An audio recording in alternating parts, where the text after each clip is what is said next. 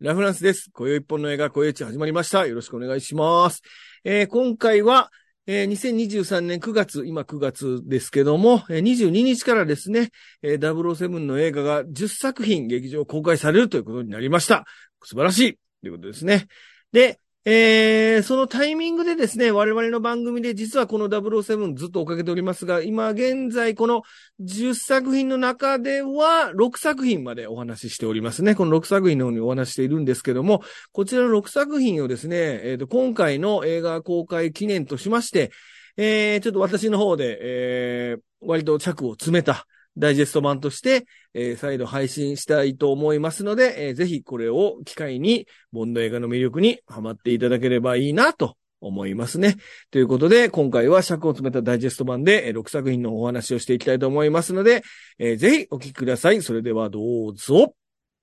あの、頑張れるオープニングって呼ばれる。はい。この007の、これが一、まあ、アイコンにもなってる、この、冒銃でず頭はっと狙ってって、ね銃口、そうです。銃口から覗いた、うん。ジェームス・ボンドってことですね。撃とうと思ったら帰り討ちに遭うっていうシーン。そうそうそうそう、うんそうなんです。っていうシーン。これがもう超有名な頑張れるオープニングで、はいもうこれ、もうこれ一作目から登場します。うん。これこれね、あの、面白いのは最初の頃って帽子かぶってるんだよね。そうなんですよ。帽子かぶってるんですよね。ここがおしゃれ番長みたいなね。これ結構、ショーゴネリー版のこの頑張れるオープニングって、これあの、まあ、帽子かぶってるのもそうなんですけど、打つとき、若干ちょっとピョンって飛ぶんですよね。あ振り返るときに。ピョンあって飛んでからバーンって打つんですけど、はいはい。流れる感じじゃないんだよね。そうそうそう絶対当たらないと思うんですよね。あんな打ち方してもっていう。えー一作目はですね、まあ、これすぐにもうオープニングに入りましあ、てそう、ですね。はい。これがまたむちゃくちゃかっこいい、あのーカラフルな丸がイコライザーみたいに動く、いわゆるこのオープニングの今回のテーマ、いわゆるあのジェームス・ボンドのテーマ、はい。あれが流れるんですけども、あれに合わせて、もうこれがもう悶絶するぐらい、今回見見直したんですけど、うん。もう悶絶するぐらいかっこいいですね、この オープニングのこのクレジットシーンっていうのが。えーまあちょっと事件があって、えーあの、ジェームス・ボンドのが呼び出されると。うんうん。で、まあ、ジェームス・ボンドはどこにいるんだっていう話がまあ出てくるんですけども、彼は、えっ、と、こう、ナイトクラブで、そうですね。バカラ、バカラですか、これア。ンバサダークラブロンドンのアンバサダークラブ。お詳しい。そう。そこで、うんあ、そうなんですか。うんうんそこで、金持ちの、ね、おばちゃんとトランプ、これ、はいなんこれバカラって言うんですか？この、この、俺わかんないですけどね。をに興じてると。うん。はい。ここで、えー、初めてジェームス・ボンドは登場するんですけども、初登場だからさ、なかなか顔見せないんだよね。そうですね、はい。初登場のはめてはめてまずは手元だけ見せて、みたいなところから始まって。で、名前を聞かれて、これなんて言うんでしたっけ？ジェームス・ボンドは必ず。ボンド。名前は？はい。ジェームス・ボンあ、そう、ボンドから始まる。そうですね。ド。あ、言ったんだけどね。はい。そうそう、知ってる知ってる。聞きました。ボンド、ジェームス・ボンド。そう、さっきボンドって言うんですよね。この MI6 本部にまず、ジェームス・ボンドが呼ばれるというところから始まる。うん。始まりますね。はい。でそこには必ず秘書室なるものがありましてですね。はい。でそこの秘書室には、えっ、と、女性秘書のミス・マネー・ペニーという、うんあの、女性秘書がいまして、はい。この女性と、えのところに通されたジェームス・ボンドは必ずこのマネー・ペニーを口説くというシーンがありまして、はい。で、特にこの、えーさっき冒頭の頑張れローの時もそうですけど、この帽子かぶってるうん。ダジェームス・ボンドはですね、こうはコートハンガーのところに必ずこの帽子を投げて引っ掛けるっていうのをうんうん。やるんですよね。はい。お約束。お約束、これもお約束で、これかなり前、後までやってますよ。ロジャー・ムーアの頃もやってた。ね。うん。うんやってるんで、Eyes Only この間見ましたけど、やっぱりやってましたね。バーン投げてうんやってたから。で、このマネーペニーを口説くんですけど、マネーペニーとはいたさないっていうのがこのジェームス・ボンドのこのマナーみたいなものがありまして、必ず君、は政府の持ち物だから。そうそうそうそう、口説くだけで手出さないっていう。うん。うんいや、この頃のマネーピに多分ね、万歩計つけてたら3000歩は行ってないと思うんだよね。あれですよね、あの、ぼコロナ禍の僕らぐらいより歩いてないぐらいの感じそうそうそうそう。うんそうですね。で、この、まあ、MI6 に来ますと、えーその MI6 でボンドに指令を下す人、うんこれが M と呼ばれる人がいましてですね、ボンドは今回の任務についての説明を受ける。うん。これはもう必ず冒頭にある。定番ですね。定番ですね。まずこの自分のアタッシュケースになんかパウダーかけて、こう、誰かが触ったら指紋がつくようにするとかね。はいはいはい。あとは、その、誰かが扉から侵入するのに気づくために、髪の毛一本ピンって抜いて、そ扉と扉の間に髪の毛ペタって貼り付けるっていうはい。のがあやってりますすよ。ね。やってましたよね。うん。ベロってね、あの、唾つけてね。そうそうそうそう。うんめっちゃアナログな、あの、防犯ですけど。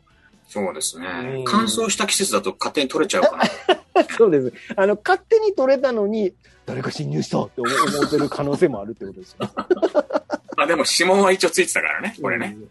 えーボンドはですね、この武器と、武器の知識も一流ということで、これあの、えっ、と、やっぱりその髪の毛を貼ってた、うんうん。自分のホテルに、殺しに来るんですけども、うんまあそれをボンドが返り討ちにすると。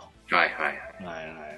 で、これで、その銃、うあの、これを殺すときにですね、まあ相手側のやつがロあの銃をバンバンバンって撃つんですけども、うんうんそれをあの、ボンドはと避けてて、うん。うん。で、そいつが家に入ってきたときに、あの、そいつをこうた倒して、こかして、えー、白状させるっていうシーンなんですけども、で、その時にその、銃を、あこう手放しちゃった敵のやつが銃を自分掴み直して、うん。で、ボンドを撃とうとするんですけども、弾が弾切れになってて、うんうん。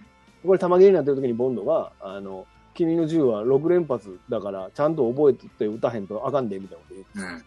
スミススミスウェストンは6発入りだぞみたいなね。そうそうそうそう。っていうことを言った上で、あの、うん冷静に殺すっていう。そういうなんかその銃の知識みたいなものを結構さりげなくこう披露してるっていうね、そうですね。う。うんん。クラブキーっていうクラブキーっていう島に実は黒幕がいるのではないかってことが判明して、うんクラブキーに上陸するんですけども、そこで偶然出会ったのがこの伝説の初代ボンドが、このハニーライダーという女性です。ハニーライダーって名前って思いましたけど、すごいですすんげえ名前つけてる。名がね、ハニー、ハニーですからね、もうね。はいうんライダーって乗るってライダーとかね。変な名前多いんですよね。ジョあのボンドガールにあの、うん。ゼニア・オーナトップもそうでしたけど、あと、右のトップね。うんクッ。シー・ガロアとかね。あそう、このハニー・ライダーというか、まあ、ウルスラ・アンドレスまあ、これが初代ボンドガールと呼ばれるはい。彼女です彼女ですけども、彼が、彼女がですね、白のビキニで現れると。うん。うん。で、まあ、ドラゴン装甲車からも逃げながら、なんとか敵の本拠地までたどり着いて、うん。でそこで敵が登場する。今回の敵のキャラクターは、ドクター・ノー。まさにこのタイトルのドクター・ノーっていう、やっと出てきました。出はい。てきましたね。ラスボスですはいね。はい。で、彼が、えっ、と、今回も、もう、その、所属してる組織の話が出てくるんですけども、はいはい。これが、えっ、と、スペクターって呼ばれるうん。組織で、彼はそのスペクターっていうその秘密組織の一員で、もう宿敵宿敵ですね。ジェームス・ボンドの宿敵の組織のスペクターっていうのは、もう一作目から。だからその原作では結構もっとリアルにソ連の諜報機関のスメルシュが、うんうんうんうん。あのね、リアルで敵だったのうんで、やっぱり政治的なところでなるほど。映画にそれ入れられないから架空の組織を作ったんですよね。うん、そうかそうか。うん。で、なんかそのほら、スペクターってのはなんとかかんとかかんとかなんとか、はい、言ってありますすごい長いうん次調べときます。すごい、すんごい長いんですよね。あのスポ略さない。ーツ、スポーツミュージックアッセンブルピープルですか？だいぶ楽しそうだね、それ。それ、それスマ スマップですか？あ、そうか。そうなんですよ。で、でそのドクター・ノーもうん、もともとそういわゆるいわゆるドイツ系の中国人みたいな設定だから、もともと中国のトングっていう組織にいて。お金盗んで逃げたけど、うん。これ、あの、原作にあるらしいんだけど、うん。一回ボスに捕まって両手を切られちゃうらしいんですよ。だからあの変な鋼鉄の義手みたいなね。そうですね。うん。あの、スチュワーデス物語になってるやつじゃあなんで捕ま、なんで助かったかっていうと、うん心臓が普通左なのにこいつ右になるらしい。ああ、聖帝サウザンみたいなことですね。うん、だからなんかその、う撃たれた時に生きてたっていう設定で逃げて、はいはで、このクラブキーに行って悪さしてるっていうねい。。はいはいはい。別の組織に入ってね。うんはいはいはい。で、その、えっと、007に出てくる敵っていうのはですね、まあ、いる、あの、まあ、スペクターって組織もそうなんですけど、うん割とその犯罪の目的っていうのが、うん。ちょっと、なんですかね、突拍子もないとか、とてつもなく規模がでかいとか、大きすぎて僕ら一般人には理解できない。よくわからないんですよね。あのなんかその、金塊盗んで金の相場上げるとか。まあ、スペクターはもうとにかく世界征服だからね。うんうんうん。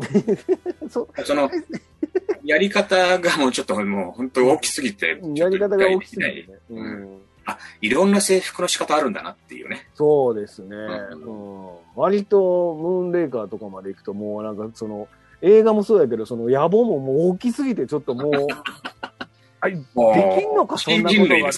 そんなことができんのか、一組織がっていうぐらいでかいですからね。そうですね。うんなので、やっぱりこうちょっと、ボンドが活躍するには、このぐらいの、あの、大きな、大いなる野望を持ってる人じゃないと、ちょっと物足りない。うん。なので、なんか、敵がしょぼいと割とね、あの、ボンド映画面白くないのが多いかもしれないですね。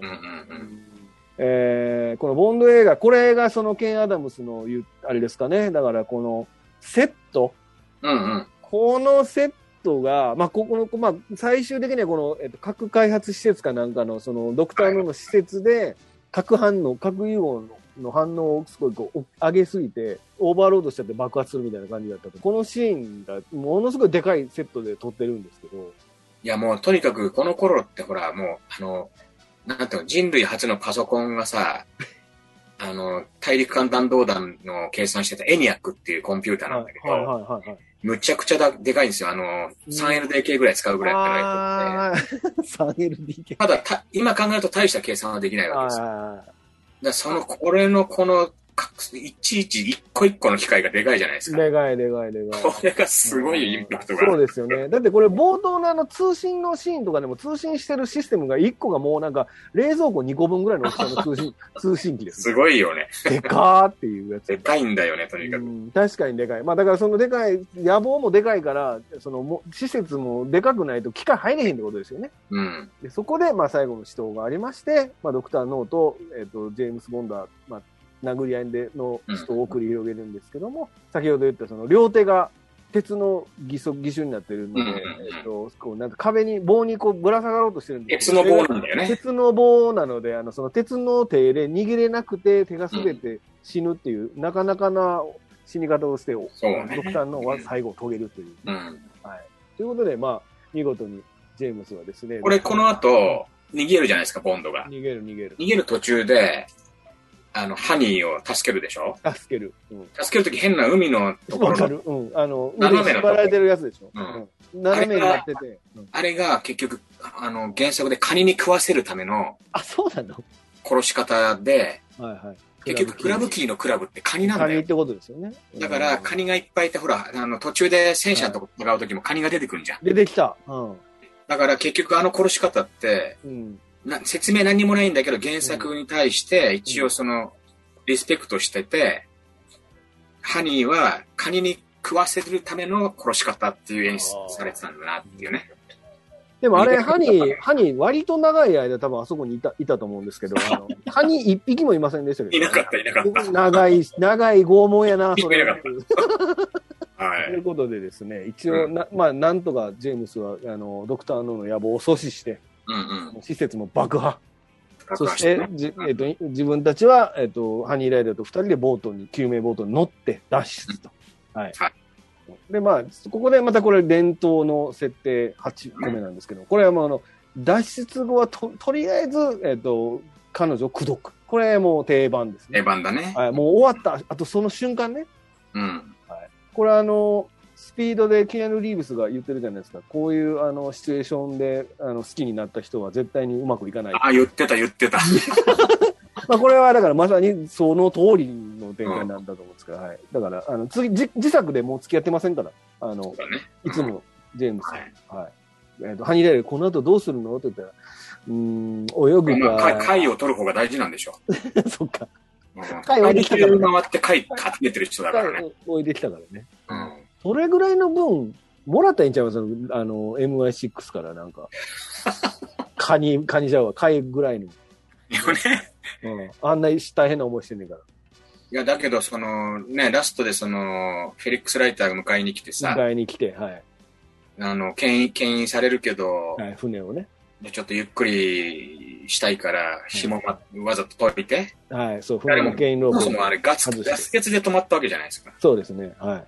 ね、まあそんなもんどうでもいいんだよね。もうだからそのもう、ラブラブでお お色気エンドっていう、そうそうそうこが大事だから、そうですストーリーどうでもいいもうそこも関係ないですよね。だからそうそう。ケインロープ、それ結局話したらガソリン入ってないねんから、漂流するやん、みたいなのはないってことです。2時間後にもう一回あのライターが迎えに来るまあ、いや、まあ、迎えに来るんだと思いますよ、ライターが。フォーマット、うんだよね。そのほのぼの演技。定番の終わり方。そうですね。まあ、うんこう、うまくいって、彼女と安心した終わり方。安心して終わるっていう。はい、もう何のあれもないです。何の次に、その、この後なんか考えることとか一切ないっていう。うんもうこうここで終わりっていう。終わりっていうね。うん。うんそうですね。まあ本当だからそういう意味でやっぱり原点であり、伝統が詰まったうん。基礎、基礎中の基礎っていう映画だよね。うんうんうん。そうですね。うんラフランスです。今宵一本の映画、今宵一という番組をやっております。えー当番組は YouTube と Podcast で配信中です。映画についての番組をやっております。毎回ゲストをお迎えしてわちゃわちゃやってる番組ですので、絶対楽しいですから、ぜひ聞いてください。